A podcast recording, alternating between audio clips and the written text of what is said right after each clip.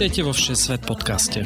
Rozhovory o všemožných miestach, všetečných ľuďoch a všelijakých nápadoch a plánoch, ako spoznať svet. Cestujte s nami každý útorok v spolupráci s denníkom ZME.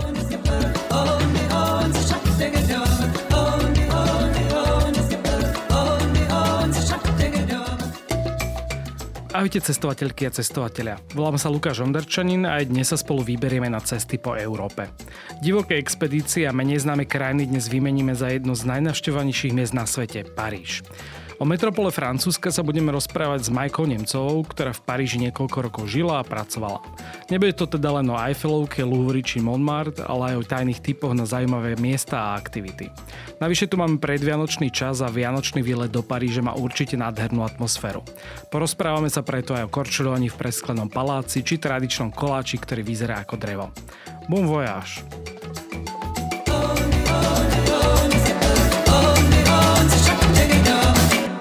Ahoj Majka, vítaj u nás vo Všesvet podcaste. Ahoj Luky, tak zdravím všetkých poslucháčov podcastu Všesvet. Povedz teda, že čo máš ty vlastne spoločné s Parížom? Ako si sa tam prvýkrát dostala, možno ako predpokladám, že najskôr ako turistka. A čo ťa vlastne ako keby viedlo k tomu, že si sa tam tak dlhšie usadila? Myslím, že to bol v roku 2012, keď som prvýkrát sa dostala do Paríža. Bolo to stopom, čo bolo to zaujímavé, pretože som ani nečakala, že to pôjde tak rýchlo a jednoducho. Takže s kamarátom sme dostopovali za deň do Paríža a ja som sa automaticky hneď zamilovala do toho mesta.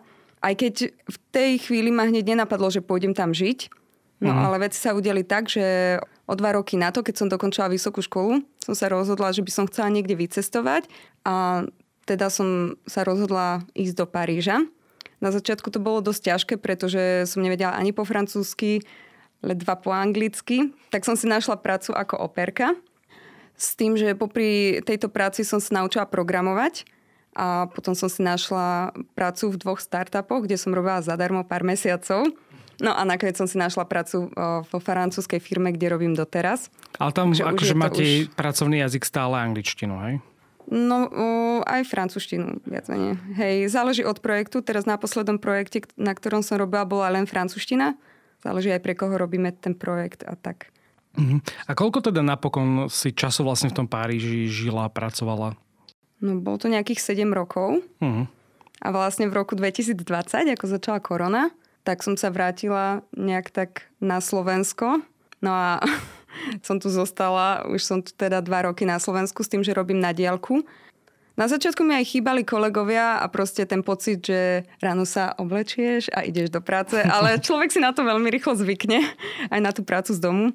Takže... Ale tým pádom si stále ale vlastne aspoň takto virtuálne s tým Parížom v kontakte a Áno. občas tam teda stále kvôli práci musíš ísť, alebo tak raz za dvakrát za rok.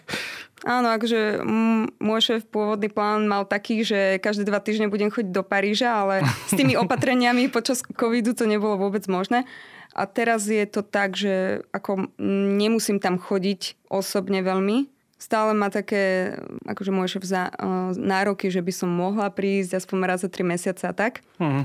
Takže snažím sa. Ale ja keď tam idem, tak je to skôr kvôli kamarátom. Uh-huh, jasné.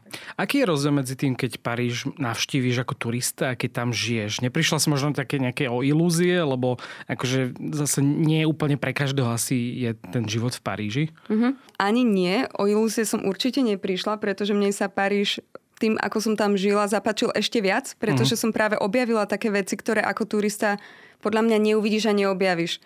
A tým, že prvýkrát som tam bola iba 4 dní, tak z toho jeden deň celý sme strávili v Louvre a tri dni sme behali pešo všade. To máš dobre, ja som v Louvre strávil dve hodiny, lebo na školskom výlete, keď som tam bol zo strednej, sme dostali podľa mňa, že 3 hodiny na Louvre a celé Champs-Élysées. To takže sa nedá. Sme že prešprintovali tú ulicu a uh-huh. bežali k Mona Lise, ktoré je najväčšie sklamanie celého Louvru pre mňa teda. Ale hey, akože boli tam super priestory a... Sklamanie kvôli veľkosti? Nečakal si, že o, taká malá? Nie, a, mm, neviem, akože asi kvôli tým davom ľudí, ktoré sú tam yeah. a podobne. Akože tam hrozne veľa pompezných a zaujímavých uh, artefaktov, či sú tie akože egyptské výstavy, alebo no, aj tie no. no. apartmány boli krásne. A, a vlastne popri tom všetkom, čo tam je úžasné, sa mi to zdalo také, že hm, that's it, ale tak akože treba s tým rátať, že to proste nie je možno nejaká hej, obrovitánska malba a podobne. Tak hej, akože má svoje naj, takže určite pre niekoho je zaujímavá, ale áno, je tam veľa aj iných nádherných malieb. A aké to bolo možno m, pracovať s Francúzmi, keď už prejdeme také tie francúzske stereotypy? Tak ako pracujem s nimi stále, takže je to super.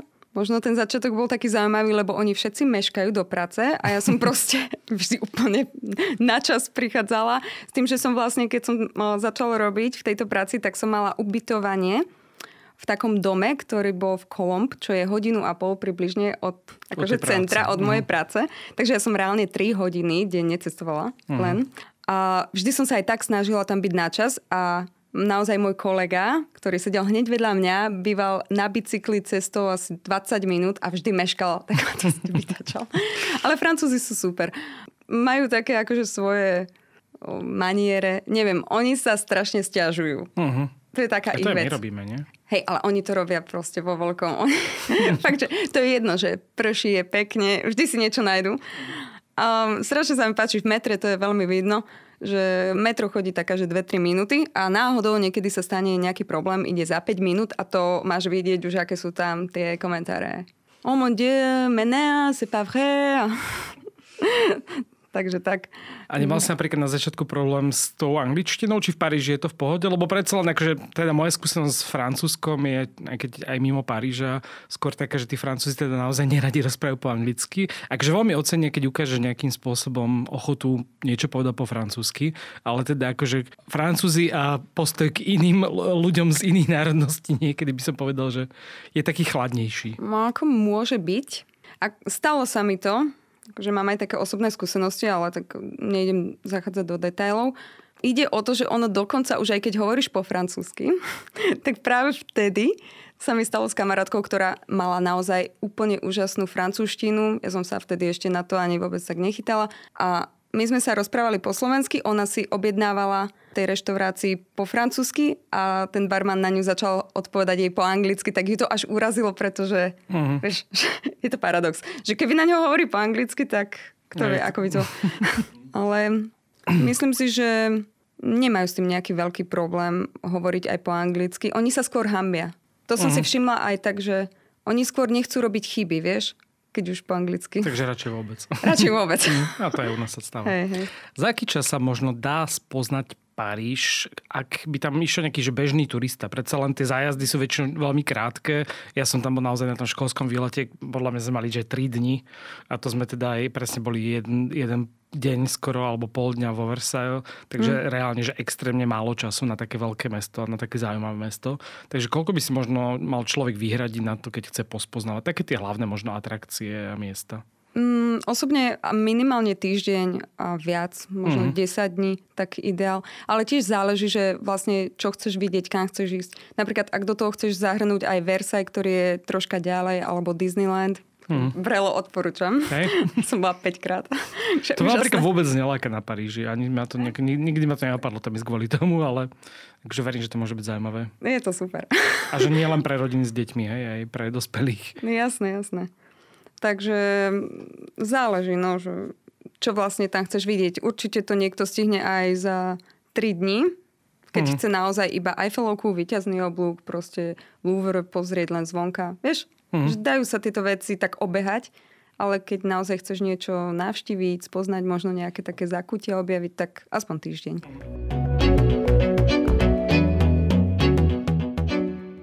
Poďme si najskôr prejsť také notoricky známe turistické miesta, pretože tie teda často práve priťahujú turistov a, a celkovo ľudí z celého sveta.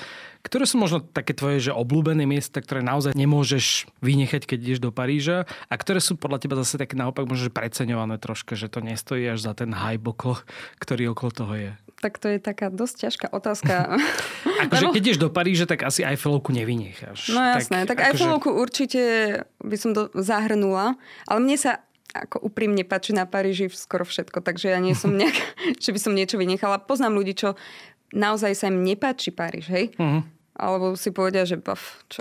Proste, dokonca poznám aj Parížanov, ktorí ani neboli na Eiffelovke a ani to neplánujú. Uh-huh. Sú takí Takže, ale určite tú Eiffelovku, tam je taká zaujímavosť napríklad, že o, na najvyššom poschodí Eiffelovky je byt, ktorý si tam nechal navrhnúť vlastne Eiffel, Gustav Eiffel a, a žil tam 30 rokov v tom byte. A do bytu sa asi nedá dostať už dnes. Vieš, čo je tam také okienko, dá sa tam pozrieť. Sú tam také akoby, makety Gustava Eiffela a myslím, že Tomasa Edisona, ktorý ho tam navštívil. Takže dá sa pozrieť iba tak cez okienko do toho. Aha, ale to teda tam sú, tam sú, ako keby tam sú nejaké tri poschodia na Eiffelovke, že keď sa chcem, ja neviem, podľa mňa sme my boli na tom druhom, alebo neviem, niekde tak v strede tej Eiffelovky, uh-huh. že naozaj nie je to až tak vysoko, že nie si úplne na tom špici. Uh-huh. A vy ste neboli na, úplne hore? Úplne, úplne tam hore taký nie. výťah, taký úplne, že maličký a brutál výhľad odtiaľ. To som nevedel, že či sa vlastne dá úplne tam do tej špičky dostať. Áno, dá. Uh-huh. Dá sa tam dostať. A takisto odporúčam určite, keď už tam idete ísť hore, je to mm. zážitok. Alebo z toho druhého poschodia, akože je pekný výhľad, ale nie je toto isté. No a takú radu, možno čo by som hneď mohla dať k Eiffelovke, je, že kúpte si, ak viete, kedy pôjdete a dá sa vám to nejak naplánovať, tak si viete kúpiť lístok online cez internet a tým pádom budete úplne like boss, prídete tam, miniete všetky rady. Ja som tam tak bola prvýkrát. Mm-hmm lebo keď prídeš len tak, tak väčšinou dole čakáš možno nejakú hodinku, hodinku a pol, neviem, záleží mm. na sezóne tiež, ale tam sú vždy rady. A potom na tom vlastne na poschodí sa čaká znova na ďalší výťah, ktorý ide už úplne hore. Takže na tom druhom poschodí sa znova čaká. Mm. No a to tiež vie byť taká hodina. Ale keď máš tento listok, tak ty už proste ideš akoby inou radou. Mm, Neviem, si, musím povedať, že toto mohlo byť tak viac ako 5 rokov dozadu, takže treba si to overiť, ale hmm. za pokus to určite stojí. Teraz pozerám, že viete si akože dopredu kúpiť, že stojí to 17 eur, to stojí výťahom na to druhé poschodie, ale na to tretie ma to zatiaľ nechce pustiť na tomto webe, takže možno je to troška, akože možno v nejakých iba ročných obdobiach sa dá dostať úplne na top. Takže mm, je to tiež Oni tam rozdielne. majú niekedy aj také odstavky, mm-hmm. že kvôli takému servisu. A keď chcete ušetriť, môžete ísť aj pešo a to stojí iba 10 eur. Čo je celkom prekvapivo lacné, by som povedal, na to, že to je Eiffelovka. Že... No, keď som tam išla, vždy som išla pešo aspoň dole, lebo je to mm-hmm, pekné po tých mm-hmm. schodoch. Hej, hej. A k tomu ešte by som dala takú radu, že veľmi dobrý čas na návštevu Eiffelovky je tak o, pred západom slnka, pretože po západe slnka vlastne Eiffelovka bliká, čo je veľmi pekné a začne svietiť a každú vlastne celú hodinu bliká a je to také dosť zaujímavé tam byť, že vlastne si tam aj zasvetla, zotmie sa a si tam ešte aj troška zatmy. Ja som tam bola akože vo všetkých možných časoch, takže toto sa mi tak najviac páčilo. Mm-hmm. Ktoré ešte sú také tvoje možno aj obľúbené z týchto známych miest? Mm-hmm. No Notre Dame určite sa mi veľmi páči. O, teraz je zatvorený, ako asi viete všetci. Takže tam sa dostať nedá. Potom je dosť zaujímavý aj Panteón, ktorý je blízko. On slúžil ako bazilika a teraz vlastne je tam pochovaných veľa známych ľudí ako Voltaire, Rousseau, Emile Zola, je tam Marie Curie. No ďalej určite Père Lachaise, čo je vlastne cintorín, kde je napríklad pochovaná Edith Piaf, Jim Morrison, Oscar Wilde. A to je akože voľne otvorené, neplatí sa tam nejaké vstupné alebo niečo? Myslím, že nie. Mm. Myslím, že nie. Je to cintorín, tak asi je, by sa nemalo. Presne tak. Mm. Len treba dobre pozrieť tie otváracie hodiny. No a tak určite aj Louvre, ten odporúčam. A teda tie Napoleonové spálne, ktoré si ty spomínal, oni sú originál vlastne v tom o severnom krídle Uh, takže tie sa mi veľmi páčili a to je tiež taká zaujímavosť. Mm, že to netreba tiež vynechať. Mňa, mm. mňa to tak prekvapilo, nevedel som o tom, že to tam je a bolo to naozaj veľmi pekné. Takže keď no, ste v Louvre, tak sa teda... My sme ich dokonca za ten deň skoro nestihli, pretože sme, ak vojdeš, tak sme išli doprava, tam sú tie egyptské a rôzne exponáty, malby a tak. A oni sú vlastne náľavo v tom ľavom krídle. Mm-hmm. sme sa pozreli na pláne a sme tam bežali, už fakt bola zaverečná. Ja si ešte pamätám, že my keď sme tam boli, tak napríklad pre nás ako pre študentov bol ten Louvre zadarmo, že je to stále tak? Áno, a nemusíš byť ani študent, vlastne stačí, ak máš do 26 rokov a teda stačí ti občianský preukaz. Mm-hmm. A na v podstate skoro všetky múzea, okrem Eiffelovky to platí. A teda aj napríklad na ten výťazný oblúk vieš ísť hore, Zadarmo. Zadarmo. Aha, mm-hmm. To je do 26 rokov. Mm-hmm. A um, potom ešte by som spomenula, že každú prvú nedelu v mesiaci sú všetky múzea pre všetkých zadarmo. Mm-hmm. Toto sa veľa ľudí. V podstate oplatí sa to, ale ja by som odporúčala ísť do menej známych múzeí, ako Rodin napríklad, alebo možno aj ten Orsay, neviem si to predsa, ale Louvre to určite, ak o tom niekto vie, uh-huh. a hlavne teda Francúzi to využívajú, uh-huh. toto je to, o Parížane, takže bývajú na tresky. Uh-huh, jasné.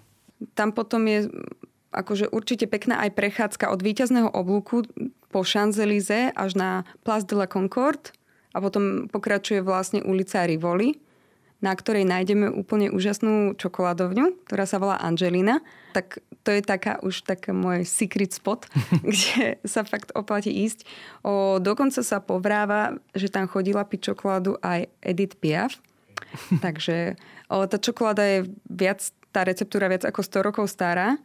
O, volá sa African. Oni tam reálne majú v tej ponuke len jednu horúcu čokoládu. A kvôli tomu je to známe, hej? Ako hej. Konkrétne. Dá sa tam aj najesť, je to uh-huh. ako reštaurácia, ale veľmi veľa ľudí tam chodí kvôli tej horúcej čokoláde a ešte kvôli koláču, ktorý sa volá Mont Blanc, ten naozaj úžasný. Takže treba vyskúšať. Takže aj na tom Champs-Élysées sú také miesta, kde akože, on to asi je turistické, aj to tá čokoládovňa, že? Tá je až na Rivoli, to je troška uh-huh. ďalej. Uh-huh. Ale v podstate to máš v jednej línii ideš rovno. Ale, lebo predpokladám, že na Šanzalize sú tie najdrahšie obchody, nejaké butiky a aj reštaurácie, že sú tam nejaké tie myšelinské, alebo teda Gerard mm-hmm. Depardieu tam má svoju reštauráciu, ak teda ešte stále. Áno, akože ja som tam chodila len tak akože jesť akože skôr do tých bočných uličiek, ja nie priamo. Aj, no. Ale vieš čo, mňa to tam ani nejak neláka. Presne toto to, že je tam strašne veľa turistov non-stop. Mm. Ale čo už by som išla, tak je Ladure čo sú makaronky. Takže tie sú vlastne, keď idete od víťazného oblúku po Šanzelize, tak sú na pravej strane lebo tam je menej tých obchodov, tak veľa ľudí ide proste po tej ľavej strane vály, uh-huh. takže sa tam oplatí kvôli tomuto maličkému obchodíku prejsť a tam si kúpiť pár makarónkov. Mne osobne sa napríklad veľmi páčilo štvrť Montmartre, ale mm-hmm. teda je to tiež niečo také, kde chodia akože davy turistov kvôli vlastne sakrke, kvôli tomu mm-hmm. katedrále, teda myslím, že je to katedrála, alebo mhm. nejaký kostol. Bazilika. Bazilika. Som... Mm-hmm. Uh, zvykneš aj do tej časti chodiť sa pozrieť? No ja som vlastne tam bývala blízko, mm-hmm. takže tam sa mi veľmi páčilo. A napríklad na také, že na vínko ísť niekam, tak to by som dala ako takú jednu stop oblasti. Takže určite áno. Potom pre ľudí, čo majú radi napríklad nejaký, že aj si dať nejaký miešaný drink, tak odporúčam Pigal, ktorý je veľmi blízko. Tam ako je o Moulin Rouge, mm-hmm. tak to vlastne celá tá oblasť sa volá Pigal. A bola si aj na Moulin Rouge? To je to známe miesto, kde bývajú tie kabarety. Hej? Áno, áno, bola som tam. Navštívila som Moulin Rouge. Je to veľmi zaujímavé a odporúčam to určite teda pánom hlavne. Stojí to za to. Tak chcela som to navštíviť, keď už som tam bola. Akože aj tak zo zvedavosti a kultúrne. V podstate to miesto je veľmi pekné. Takže, takže tak, ale je to dosť drahé. Uh-huh. To sa asi tiež dopredu je vypredané podľa mňa nie mesiac alebo týždne. Či pri tých cenách až tak nie? Pri, mm, ja si už nepamätám, ako dopredu som to kupovala, ale pár týždňov len. Mm-hmm. Už to nebolo také zle. Ideme sa pozrieť, ako stoja lísky na Moulin Rouge. Pozri. A teda opíš, že čo sa tam vlastne deje, aby ľudia mali predstavu, že ako tie vystúpenia vyzerajú. O, tak kabaretne. Je tam veľmi veľa dievčat, ktoré tancujú. Všetky sú vlastne aspoň tak na prvý pohľad rovnako vysoké čo hneď prida na tom efekte, keď sa tancuje nejaký kankán a tak. Rôzne striedajú kostýmy, ale veľmi veľa tanečníc tam je a to je taký vlastne ten efekt, že ich je tam dosť veľa. No tie ceny sú teda, akože večerné show, čo pozerám, no, ktoré sú o 7, 200, tak je 220 eur. Ja, ja som to A potom také, že obedné sú okolo stovky, takže keď chcete ušetriť, tak treba ísť o 11. do obeda. ale teda, to je nejaká, neviem čo, hodinu, hodinu a pol trvajúca show, kde Ešte si nepamätám už. Uh-huh. To bolo dávno, ale môže byť tak. Ale keď máte peniaze, tak sa oplatí, hej, že bolo to zaujímavé. Uh-huh. A vtedy som ani nemala, ale ja som na to minula všetky peniaze. vtedy som ešte, ne, to som mala také našetrené. Ja som vtedy bola len akože tak navštíviť Paríž. Vtedy som tam ešte nežila. Uh-huh. No. Toto je poďakovanie pre vás, našich Patreónov. Ďakujeme každému jednému a jednej z vás, ktorí tvorbu 6 Svet podcastu pravidelne podporujete. Obzvlášť našim ambasádorom Márii, Ivanovi, Patrikovi, Radovanovi a Michalovi Ziankov. Ak chcete aj vypatriť medzi našich podporovateľov, skočte na stránku patreon.com lomeno všesvet. Každý príspevok nás motivuje v tvorbe ďalších epizód. Ďakujeme. Okrem Louvru v Paríži teda obrovské množstvo múzeí. Máš nejaké také obľúbené, alebo ktoré by si odporúčala? No tak uh, moje obľúbené je Múzeum Orsay, kde vlastne sú obrazy Vincenta van Gogha. A Väčšinou sú vlastne impresio, impresionisti, mm-hmm. že? Áno, presne tak. Takže toto múzeum je aj veľmi pekné, akože tá budova. A teda aj tie exibície. Takisto by som navštívila Pompidou centr, ktoré je vlastne múzeum moderného umenia, kde sa vlastne tie výstavy menia. Ja som tam bola na surrealizme, mm. čo bolo super. Boli tam aj nejaké exponáty Salvadora Daliho, takže toto bolo veľmi zaujímavé. Ale treba si dopredu pozrieť, že vlastne čo je tam, či to toho návštevníka zaujme. Poďme teda na niektoré miesta, ktoré možno nie sú až tak turisticky známe, ale neviem, či tam chodia viac lokálni a teda ktoré si si možno ty obľúbila počas toho života v Paríži. Čo by si odporúčal navštíviť? Taká veľmi zaujímavá vec je, že v Páriži v centre je stará železnica. Tá trať bola uzatvorená, ale nebola úplne zničená a na časti z nej, na vlastne tých staniciach, sa vytvorili reštaurácie, také dosť hipsterské a s tým, že vlastne môžeš zísť z tej stanice kvázi na tú platformu a na nej bývajú cez Vianoce napríklad trhy vianočné a takto si tam vieš dať nejaký drink, naješ sa tam. A ako sa volá celé to miesto s tou železnicou? O, La Petite Ceinture. A vlastne teda to stojí určite za návštevu. S tým, že dá sa len poprechádzať napríklad po tejto trati. Uh-huh ale je dobre si nájsť, kde je nejaký vchod, pretože ja keď som tam bola prvýkrát, tak sme veľmi nevedeli, takže sme liezli cez múr, okay. možno 3-4 metre vysoký, aby sme sa tam dostali na vrch, lebo sme nevedeli a potom sme si všimli, že pár metrov odtiaľ bol taký kvázi vchod, hej, nie je to mm. úplne oficiálne, ale dá sa tam dostať aj jednoduchšie. O, takisto by som spomenula z takých miest menej známych, možno operu Garnier, Možno veľa turistov nevie, že dá sa tam ísť za pár eur pozrieť si interiér, ktorý je prenádherný, ako mňa veľmi zaujal. A takisto by som odporúčala tým, ktorí svedia o naplánovať dopredu výlet, zakúpiť si možno listky na balet. Uh-huh. Pretože ja som tam chodila na balet za 15 eur. OK, dá sa to tak dopredu. Dá sa, ale to naozaj, že pol roka dopredu. Uh-huh. Ale za 15-30 eur a máš super miesta. Nie je to úplná topka, ale vidíš. Ja by som si išiel pozrieť Fantoma opery do nejakého, uh-huh. na nejaké uh-huh. miesto v Paríži. Neviem, no, kde to tam, v ktorom divadle to tam beží. Takéto veci sa striedajú, tak neviem. Nebola som na Fantomovej opery. Potom je taká zaujímavá, je tu v podstate múzeum, volá sa to Atelier de Lumière. Uh-huh. A tam sú vlastne projekcie slávnych umelcov. Bol tam Klimt, viem, že tam bol aj Van Gogh. Teraz je tam Kadinsky, Takže treba si tiež pozrieť v čase, keď tam budete chcieť ísť, či sa vám niečo také páči a je to veľmi zaujímavé. Čo sa tam napríklad robí popri tej Sejne, keďže tá rieka naozaj tvorí dosť kolory toho mesta, tak eh, sú tam nejaké miesta, neviem, či odporúčiš plavbu, či je to veľmi prefláknuté, ale asi akože nejaká večerná plavba po rieke môže byť celkom pekná, nie? Popri Notre Dame a podobne. Ako bola som, ale neviem, mňa to až tak veľmi nechytilo. Mm-hmm. Také veľmi turistické. Ale raz som bola aj na takej lodi, že akože s večerou a to je, to je veľmi pekné. A on to nefunguje tam aj ako nejaká doprava, že vieš sa presúvať nejakými To je úplne loďkami? zbytočné. Hej? Okay, to, si to, skôr na, to skôr na bicykli aj pešo. nie, nie, to nie. Ale napríklad na tom pobreží Sejny cez leto pri Notre Dame sa teda na pravej strane chodí tancovať. Uh-huh. A je to super, lebo je tam veľmi veľa rôznych tancov. Máš tam tango, boogie woogie, rock and roll, jedno od druhého je fakt, že pár metrov od seba. Ale vôbec sa to neruší tým, že je tam živá hudba. Veľmi veľa ľudí tam chodí tancovať. Ja som tam bola veľmi veľa krát a super to je. Ale musíš aj tancovať. No. Čo ja teda neviem. Nemusíš, stačí, keď sa vieš baviť. Okay. a je tam napríklad bežné, že si, no akože sú také tá rom, predstava z tých romantických filmov, že kúpiš si flašku vínke a ideš si sadne akože na breh rieky, že no, akože ne, nezavrú tam policajti za to, že popíjaš víno pri rieke, hej? Nie. Robí sa to akože non-stop. To je taká fakt tradičná vec, čo v Parížane teda robia. Chodia si sadnúť na to Quai de Seine, čo je vlastne ten breh Sejny. To sa robí veľmi často. Aj také pikniky rôzne mm. a tak.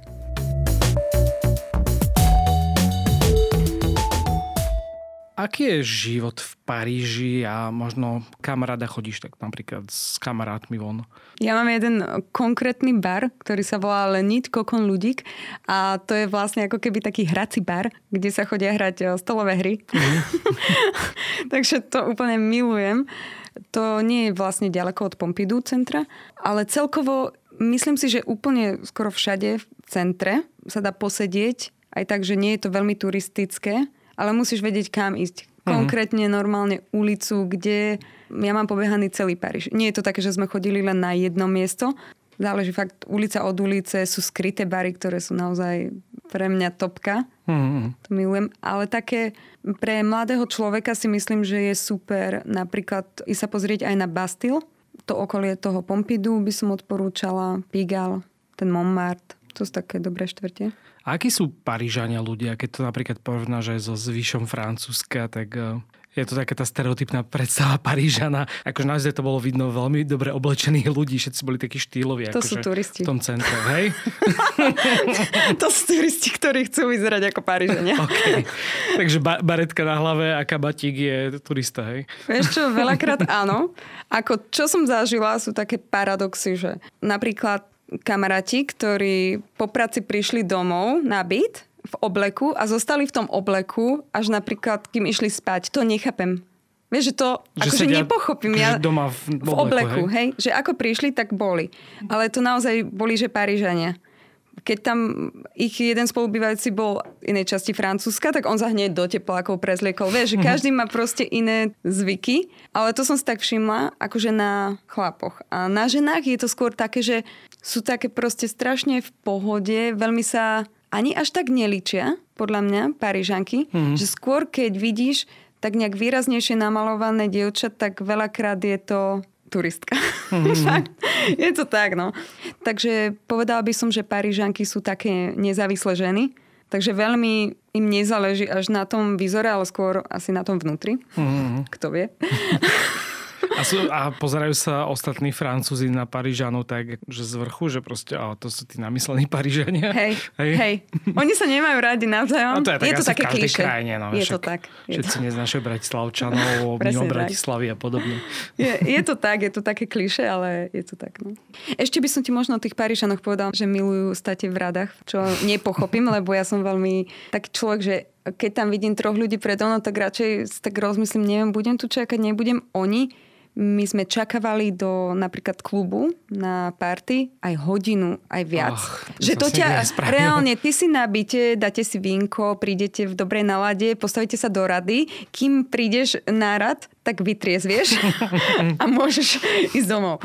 Nie, potom zaplatíš 20 eur za vstup, kde absolútne ani nevieš, aká hudba tam bude niekedy. Je to strašné. Že tieto veci, ale tie rády sú naozaj všade všade, do reštaurácií. A tí ľudia čakajú. Uh-huh. Sú mhm. naozaj, toto je také a zvláštne. A sa predbiehať asi. Ako môžeš skúsiť, ale to, ako oni čakajú, čakajú proste. No, takisto milujú také, že branče. To je také brutál, že francúzske každú nedelu sa chodí na branč. Buď ho organizuješ u seba doma, alebo teda chodí sa do reštaurácií. Poďme troška na tie Vianoce, keďže teraz máme taký vlastne predvianočný diel, tak aké sú Vianoce v Paríži? Bola si tam niekedy aj priamo cez sviatky, alebo väčšinou si chodila domov na Slovensko? Mm, nie, cez sviatky som tam nikdy nebola, vždy som sa vrátila sem. Ale bola som to tak, že do toho 23. To bol taký môj maximum, že naozaj som prišla až na štedrý deň. Vianoce sú super, tá atmosféra v meste je veľmi pekná, všade sú vianočné trhy, naozaj na veľa miestach také moje obľúbené, ktoré by som spomenula sú, oni sa volajú, že sú na Šanzelize, ale nenechajte sa pomýliť, oni sú naozaj v realite až úplne na konci, ako je Place de la Concorde. Uh-huh. Pretože prvýkrát ja som vystúpila vlastne pri víťaznom oblúku a prechádzala som aj s maminou, ktorá ma tam bola pozrieť celé Šanzelize, pretože sme mysleli, že budú tie trhy niekde tam, a nakoniec boli až úplne na konci, ako je Place de la Concorde a ešte vlastne za ním kúsoček, ako sa ide na Rivoli. Ďalej aj na La Défense, čo už vlastne prakticky nie je ani súčasť Paríža, ale je to taká tá mrakodrapová štvrť. Tak tam je veľmi pekne, veľmi pekné trhy sú tam. A taká moja topka sú Galerie Lafayette, čo je vlastne nákupné centrum, s tým, že ja nákupy vôbec nemusím, ale toto je naozaj nádherné nákupné centrum, ktoré má obrovskú kupolu sklenú farebnú a každý rok pred sviatkami je tam zavesený vianočný stromček, mm-hmm. ktorý je enormný a niekedy býval aj, že napríklad naopak, že ten cip išiel dole a tak. Okay. je to tam veľmi pekné. O, tiež taká rada a nie len na Vianoce. Na tomto nákupnom centre dá sa ísť na strechu v podstate zadarmo a máš odtiaľ úplne úžasný výhľad vlastne na operu, potom aj na Eiffelovku, výťazný oblúk odtiaľ vidíš. Keď si troška prejdeš, tak vidíš aj Sacré je to vlastne taký super spot na pozorovanie Paríža. Ešte si spomínala medzi také vianočné aktivity korčulovanie, že sú tam miesta, kde sa dá korčulovať. Áno. Napríklad už aj na tejto streche sa dá, ale to je také skôr pre deti, taký maličký plac je tam vytvorený. Uh-huh. V Grampale, ktorý je, vlastne má najväčšiu presklenú strechu, myslím, že v Európe, tak tam sa dá korčulovať, ale treba si to takisto zistiť, neviem, či je to úplne, že každý rok, ja som tam bola párkrát a bolo to super, nasvietené krásne, taká tá diskogula vysela z plafona. Každý piatok a sobotu tam bývali aj party Takisto sa dá na Montparnasse Tower, vlastne na tú väžu, čo Parížania veľmi nemajú rádi, lebo je naozaj kazí troška ten vzhľad Paríža, taká tá škaredá vysoká väža. tak hore úplne na najvyššom poschodí sa dá tiež ísť korčulovať, tam som bola. Je to veľmi pekné, pretože zase vidíte celý Paríž. Mm, vysvietený mm, večer takto. Hej, hej. Mm. Keby som chcel stráviť napríklad eh, Silvester v Paríži, tak je to, je to dobré miesto na Silvestra? Alebo čo tam očakávať, nejaký obrovský ohňostroj z Eiffelovky? Toto je to, že vlastne na Silvestra nie je ohňostroj z Eiffelovky, Aha, ale okay. je z víťazného oblúka. Hmm. S tým, že z Eiffelovky ohňostroj býva teda naozaj veľmi veľký 14. júla, kedy je vlastne Den Bastily, mm-hmm. presne tak. Na tohto 14. júla by som odporúčala ísť do Paríža. Mm-hmm. Sú tam davy, ale je to super. Takže na Silvestra sa pozeráte na opačnú stranu, nie na Eiffelovku. Treba ísť určite niekde k víťaznému opuku. Okay. Majú Parížania nejaké tradičné vianočné dezerty? Áno, majú. Volá sa Bouche de Noël. Vyzerá ako také poleno dreva. A okay. v podstate je to taká roláda. Môže byť rôzne vyzdobená. Na vrchu bývajú také, že buď stromčeky, alebo teda tam majú, že Papa Noel, čo je otec Vianoc. Uh-huh. Nemajú Ježiška, ale takto. Je to veľmi chutné a veľmi pekne to vizuálne vyzerá. Takže naozaj také, akože také... drevo? Áno, vyzerá to fakt ako drevo. Okay. Aj to tak, taká ro- roláda. Môže to byť aj iné, ale toto je to, že to Francúzsko je veľké a naozaj tie tradície sa líšia. Napríklad my sme minulý rok v práci mali také predvianočné posedenie cez uh, Skype. Okay. Kde sme si hovorili, aké máme kto tradície. Ja som teda hovorila o slovenských, tak ich to dosť zaujalo. Hlavne zabíjanie kapra. Boli v šoku. Boli v šoku. No a čo sa týka ich, každý bol vlastne z inej časti Francúzska a naozaj tie tradície sa veľmi líšili. Niektorí si otvárajú darčeky tak ako my, že po večeri, uh-huh. a niektorí až na druhý deň, že toho 25. Takže to je také zaujímavé, že nie všetci to majú rovnako, nie celé Francúzsko. A čo je taká štedrovečerná večera francúzska? No to ti hovorím, že každý, každý to má inak. naozaj, každý z tých ľudí, čo sme boli v práci, povedal nejaké iné jedlo. Ale je to určite meso, nie je to ryba. Uh-huh. Je to meso, je to tak, také viac heavy, hej. Že... Uh-huh. Poďme troška na tú logistiku a pohyb vlastne v rámci mesta, do mesta a podobne.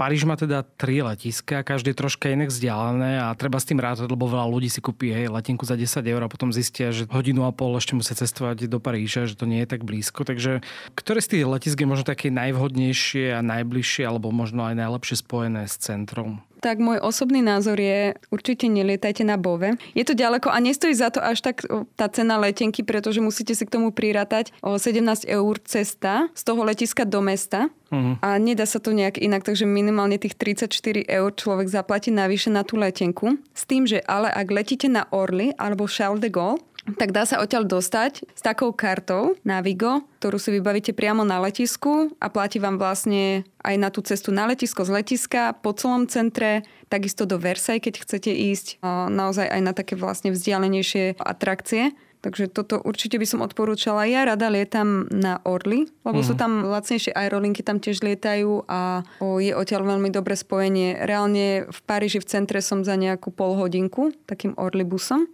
A potom taký pozor si treba dať na, ak by ste mali vybavené teda tú kartičku, tak ona neplatí iba na jednu vec a to sa volá Orlival. A tá kartička teda funguje na všetku MHD v Paríži? Alebo áno, ako sa mám predstaviť? Áno, presne. Mhm. Pretože problém je, že ty keď máš lístok, taký jednorázový, stojí euro 90, tak ty ho vieš použiť na, iba v metre, že vojdeš a vidieš z metra, uh-huh. koniec. Takisto na autobus, iba na jednu cestu. Ale keď si vybavíš túto kartičku, inak ona stojí 5 eur, volá sa Navigo Découverte potrebujete fotku, najlepšie, keď si ju donesiete už zo Slovenska. Uh-huh. Dá sa vybaviť teda hneď na letisku a potom sú tam také dobíjacie stanice a tam si vyberiete, ako to chcete dobiť. Napríklad, že na deň stojí nejakých 7,50, ale ja odporúčam si ju dobiť na týždeň. Tá cena je tam 22,80 a môžete cestovať vlastne po celom Paríži, po celom centre, takisto teda aj ten Versailles a tieto letiska, aj Orly, aj Charles de Gaulle. To do toho je spája... za 22 eur. Áno. A to je dosť dobrá si cena. zover, že keby si chcel ísť len z letiska do centra a nevieš o tomto, uh-huh. tak za to zaplatíš 10 eur. Okay. Uh-huh. Je to menej ako 17 na to bove, ale keď o tom nevieš, tak zaplatíš 10 eur, 10 naspäť na letisko uh-huh. a teraz to centrum si cez ten týždeň behaš. Takže toto je taká vychytávka, že každému to odporúčam si to vybaviť. Uh-huh. Je to vlastne taká kartička pre turistov. A je teda v Paríži najvhodnejšia doprava v rámci mesta to metro? Je tam či aj autobusy, ale To metro, metro je super uh-huh. riešené, že skoro vždy z bodu A do bodu B sa vieš dostať tak do 30 minút. Uh-huh. Neviem, akým zázrakom oni to tak geniálne vymysleli, ale naozaj to tak funguje. Uh-huh. Kdekoľvek si, tak väčšinou je tak okolo tých 30 minút. Takisto odporúčam si stiahnuť takú aplikáciu, ona sa volá City Mapper a tam si vieš nastaviť ako keby, že home, môžu si tam dať nejaké to ubytovanie. A vždy, keď niekde si v Paríži, tak si dá, že get me home a ono ti to v reálnom čase aj s tými meškaniami, lebo to sa niekedy stane, že sú výluky na linkách a jedno s druhým, čo nevieš, tak tento Citymapper ti to updateuje a v reálnom čase tak ti ukáže tú najkračšiu cestu v tom čase domov. Uh-huh. A to je super. To takisto som hneď každému inštalovala do telefónu, čo ma navštívil. Mojej rodine a kamarátom. A na bicykli sa dá spoznať Paríž, alebo to není úplne bike friendly? Je to, je to. Akože tam je veľmi veľa tých velibov. Dá sa vybaviť taká kartička, asi sa volá Velib. Myslím, že taká úplne základná je zadarmo. Ja som mala také, že predplatné. Na rok to stalo 30 eur, čo nebolo veľa. Okay.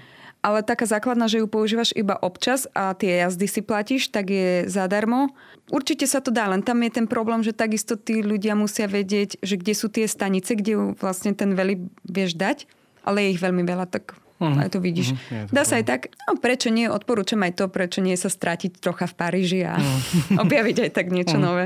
Kde sú miesta, kde sa nechceš stratiť? Sú, e, ako je to tam možno s bezpečnosťou? Lebo akože veľa sa hovorí o tom, že Paríž nie je úplne bezpečné mesto, alebo aký máš z toho ty pocit?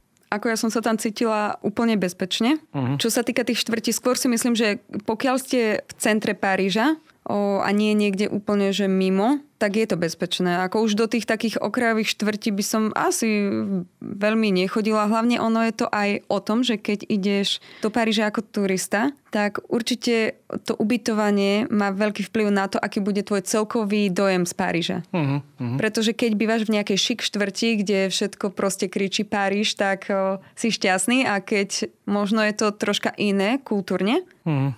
pre mňa napríklad nevrajím, že zle, ale to už je preto, že som tam žila. Ale pre niekoho, kto je tam prvýkrát a má nejaké horšie ubytovanie v nejakej možno štvrti, kde je možno troška viac inej kultúry ako francúzskej, hmm. tak môže mať na ten Paríž taký názor, že je to tam také iné a Vieš, vieš. O, viem, že veľmi veľa lacných ubytovaní je okolo stanice metro Barbes. Tam by som napríklad nešla. Hej, a ale to je len taký môj osobný názor. Pritom som tam mala kamarátov, chodila som tam, ale je to tam také, nie je to nebezpečné, možno je to len také troška otravné. Niekedy, keď tam prídeš napríklad, alebo o polnoci odchádzaš a ideš na metro a nejakí ľudia na teba hovoria, alebo sa ti uh-huh. snažia niečo predať, uh-huh. čo možno nechceš kúpiť a vieš. Ale je to, nikdy som nemala nejaký pocit nebezpečia. Ja som chodila od veľa kamarátov alebo z party aj nočnými autobusmi, čo ľudia považujú za brutálne nebezpečné. Nikdy som nemala žiadny problém, nikdy žiadny uh-huh. incident, nič sa nestalo. Fakt, že tak na autopilota som sa dostala úplne v pohode domov a žiadny problém, aj pešo som chodila. Uh-huh. Ak by niekomu zostalo trošku viac času, tak eh, je nejaké pekné miesto v okolí Paríža, čo nie je možno až tak ďaleko? Tak určite Versailles, ten je tak známy dosť. Neviem, možno hodinka cesty tam je ale oplatí sa tam ísť a takú radu, čo dám, je, že keď si kúpite lístok, to je už jedno, či tam alebo dopredu, určite choďte najskôr do záhrad a potom do zamku, lebo všetci to robia naopak. Uh-huh. Tým pádom v zamku je vždy na tresk to a potom spýta, už v tých... To bolo na mňa, že much, že akože bolo to krásne, ale tam sa a naozaj... A bol si aj v tých že... záhradách? Aj boli sme sa prejsť troška aj v záhradách, ale naozaj, že tam vnútri ideš akože v dave. Normálne, v dave? Že ťa ono ťa to, hej, ono ťa to mentálne vycúca. Ty uh-huh. si mhm. tam, ja neviem, dve hodiny, lebo nič nevidíš, len sa tam tak akože ideš s tým dávom hej. Uh-huh. A potom vlastne, keď máš mať energiu na tie záhrady, už si unavený. Uh-huh. Takže ja to odporúčam presne naopak, že ísť si proste prejsť tie záhrady v pohode, naozaj, keď sú letné mesiace, si tam zobrať nejaké jedlo, spraviť si piknik a potom nakoniec tí ľudia už fakt po obede nechodia do toho zámku, ísť si pozrieť ten zámok, tam nikto nie je. Uh-huh, uh-huh. Takže takto určite v tomto poradí. A vstup do tých záhrad, lebo nikto tak väčšinou nechodí, je tak zľava, keď stojíte akože tvárou. Potom napríklad Fontainebleau, neviem, ja aj tak lezím trocha, ja tam bola ako boldrovať párkrát, to je také veľmi pekné, je tam zámok, tam taký les. Taký únik od ruchu veľkomesta sa dá zorganizovať aj priamo v Paríži. Sú tam veľké lesy, jeden z nich je Bois de Boulogne, a to je tak ten, ten... bulonský no, lesík sa to asi volá, že? Hej. Aspoň ja to tak poznám. No a ten je naozaj obrovský, pekný. Ja som tam chodívala behať a tam už sa cítiš ako, že nie si ani v Paríži. Uh-huh. Takže toto je také pekné. Napríklad Park Floral, ten nie je veľmi známy, ale je veľmi pekný a sú tam o, živé pávy, len tak voľne pobehujúce. To je tiež taká veľmi pekná destinácia na piknik. Je tam taký obrovský nápis tohto parku, na ktorý viete vyliezť a spraviť si peknú fotku. Lebo je tam vlastne napísané, že Park Floral de Paris uh-huh. a na tom ako Paris sa viete odfotiť. Potom by som spomenula ešte z nejakých parkov, čo sú v Paríži, napríklad Park Bučomo, ktorý je veľmi pekný, alebo môj najobľúbenejší je Park Monso, tam blízko som žila a chodívala som tam behať. Tam je taká zaujímavosť, že vlastne to jedno koliečko v tom parku má presne kilometr, takže keď tam beháš, si vieš pekne rátať, uh-huh. koľko si ubehol, ak sa nepomýliš. Nemusíš nosiť strávu zapnutú a podobne. Hodinky. No to ja som ani nemala vtedy ešte, uh-huh. kedy si hodinky také. Takže len tak som si rátala. Uh-huh. Ale parkov je tam veľmi veľa aj iných. Poďme na gastronómiu, troška predsa len francúzska kuchyňa je taká legendárna, takže čo sú také možno tradičné francúzske jedlá, alebo možno tradičné parížské jedlá, ktoré môže ty rada? Sír, víno. Sír, víno. Je to také, e, že naozaj napríklad, keď idú Parížane na obed, tak si ten pohár vínka dáš k tomu obedu? No jasné. Mm-hmm. jasné. To je akože vínko musí byť. Oni majú aj tak, že strašne veľa chodov počas mm-hmm. večera a ukončujú to takým, že šalát a sír. To majú, oni majú sír aj ako dezert. dezert. Mm-hmm. Čo ja som prvýkrát ochutnala vo Francúzsku bolo sír s džemom. Taký, že višňový napríklad. Bolo to brutálne dobré. Ja som to nechápala, keď som to videla tých ľudí jesť, ja že to akože čo robia? Nie, džem na, na sír. Je to neskutočné, odporúčam to vyskúšať. Skoro na každý sír. Ale mne to teda hlavne na tom, že camembert a takýchto tých mekších síroch chutilo. Takisto s vínom je to super kombinácia ale treba mať veľmi dobré víno. A zase vo Francúzsku asi není veľmi problém nájsť dobré víno za málo peňazí, nie? Presne tak. to je to, že tam ja už som sa tak aj vyznala do tých vín a keď som prišla sem, tak vôbec neviem kúpiť dobré víno, lebo ja ich nepoznám až tak. Lebo vo Francúzsku vieš sa rozhodnúť aj o kvalite vína už len kvázi z toho vrchnáka. Hmm. Tam máš nejaké písmenka, čísielka, ktoré ti udajú, aký bol zber, či to bolo vyrábané, zberané na tom istom mieste a takéto veci. Takisto by som povedala, čo také oni majú ten kižloren, hej, čo je vlastne taký ten slaný koláč. To veľmi veľa robia. Jedia veľa mesa, rôzne aj také, že kačka, uh-huh. potom čo ja viem, žaby, slimáky. Mala si žabu? Aj, Mala. Priznám sa, teraz už nie je meso. Ale ja som ani nikdy nebola veľmi mesová, ale chcela som to vyskúšať, takže mala som aj žabu, aj slimáka. Slimák teda nie, nie, ja som slimáka práve, že veľakrát mal. Ale Mne to, to príde také, také žuvavé. Je to také, čo mm. Mne sa zdá, keď to s tým cesnákom a parmezánom, taký sír skoro. Hej, mm. tak možno som nemal dobrého. Ale čo sa týka žaby, tak ako to meso je veľmi dobré, hej. Mm. že je také niečo medzi rybou a možno kuracím, také fakt, že je vlačné. A čo sa týka možno tej kultúry stravovania, tak oni asi nie sú veľmi takí, že fast foodoví, ale je to také, že si dajú záležať na tom, ako sa stravuješ, stoluješ, aj keď proste ťa zavolajú kamaráti na večeru, tak uh, je to také, že má nejakú takú high class. Hej, snažia sa. Uh-huh. Snažia sa určite, je vždy aj predjedlo. Aj keď ťa len kamaráti zavolajú, tak sa snažia, že vlastne nejaké predjedlo, hlavné jedlo, dezert, dobré víno. Stravujú sa podľa mňa akože na to, aký je to národ, že oni nie sú vôbec nejakí obezní, mm. ale to, koľko oni jedia, tých croissantov a všetkých týchto sladkostí na ráno. Bagety ale, sme Ale to ešte. je vlastne, no bageta je už teraz na kultúrne dedictvo. Mm. Pár dní dozadu sa to udialo. Áno, akože na raňajky väčšinou taký ten croissantík káva, hej. Mm. Alebo pán šokola. A potom sa stravujú tak uh, presne, že žiadne nejaké fast foody veľmi, skôr si varia. No, ono všetko pláva v masle, hej. To je ich základná ingrediencia úplne na všetko. to je, keď tam nie je maslo, ani keby to tak nebolo, pre nich je to suché, hej, keď tam mm-hmm. je mhm. maslo. Omáčky maslové. Utopený v masle. Hej, hej, hej. Máš nejaké obľúbené miesta a reštaurácie v Paríži, ktoré by si odporúčala? Nemusia to byť úplne, že typicky francúzske asi, mm-hmm. ale že kam, kam sa oplatí ísť na večeru a možno to tam není úplne, že hyperdrahé a podobne? Tak moje najobľúbenejšie miesto je, volá sa to La Felicita a je to z takej skupiny reštaurácií. Celá tá skupina sa volá Big Mama Group. Tam je viacero reštaurácií a naozaj každá je úžasná. Sú to talianské reštaurácie. Uh-huh. A tá La Felicita, neviem, tam je kapacita niekoľko, podľa mňa aj tisíc ľudí. To je obrovské. Reálne vo vnútri tohto priestoru sú vlastne vagóny z vlaku, v ktorých sa pripravuje jedlo. Máš tam normálne priestor na korčulovanie. Robia sa tam párty, robia sa tam rôzne aj ateliére. Takže toto určite. Potom Určite tie reštaurácie, o ktorých som už hovorila na tých staniciach, tak to je také, tam som veľmi veľa chodila na branče.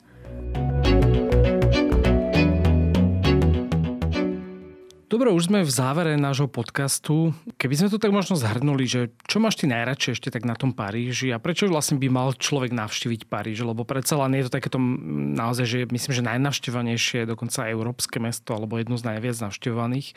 Takže prečo tam treba ísť? Tak myslím si, že ak neskúsiš, nevieš, takže treba ísť, treba cestovať čo najviac a vyskúšať si to mesto vlastne na vlastnú kožu a potom si vytvoriť názor, lebo je tam toho veľmi veľa. To také centrum kultúry, teda aj architektúry. Je to nádherné mesto, takže odporúčam každému ísť aspoň raz v živote do Paríža. A na viac ako dva dní, lebo teda Napríklad. to je také, že škoda ísť tam na krátko. Áno. Dobre, ďakujem Majka veľmi pekne za to, že si bola u nás vo 6 Svet podcaste a previedla nás takto v tomto predvianočnom čase aj Parížom. Keby ste mali teda ďalšie nejaké otázky, tak Majka vám určite veľmi rada odpovie, takže iba nám napíšte buď na 6 Svet podcast na Gmail alebo na našich sociálnych sieťach. A ďakujeme vám teda aj za vaše počúvanie a podporu. Budeme veľmi radi, keď nás tiež podporíte na Patreone, na patreon.com lomeno svet. A teda počujeme sa už čoskoro vlastne aj naposledy v tomto roku pomaličky budeme vlastne s touto našou sériou končiť a potom stáme maličkú pauzu a od nového roka zase niekedy v januári, februári sa počujeme. Takže pekný deň, majte sa pekne a veľa cestujte. Ahojte.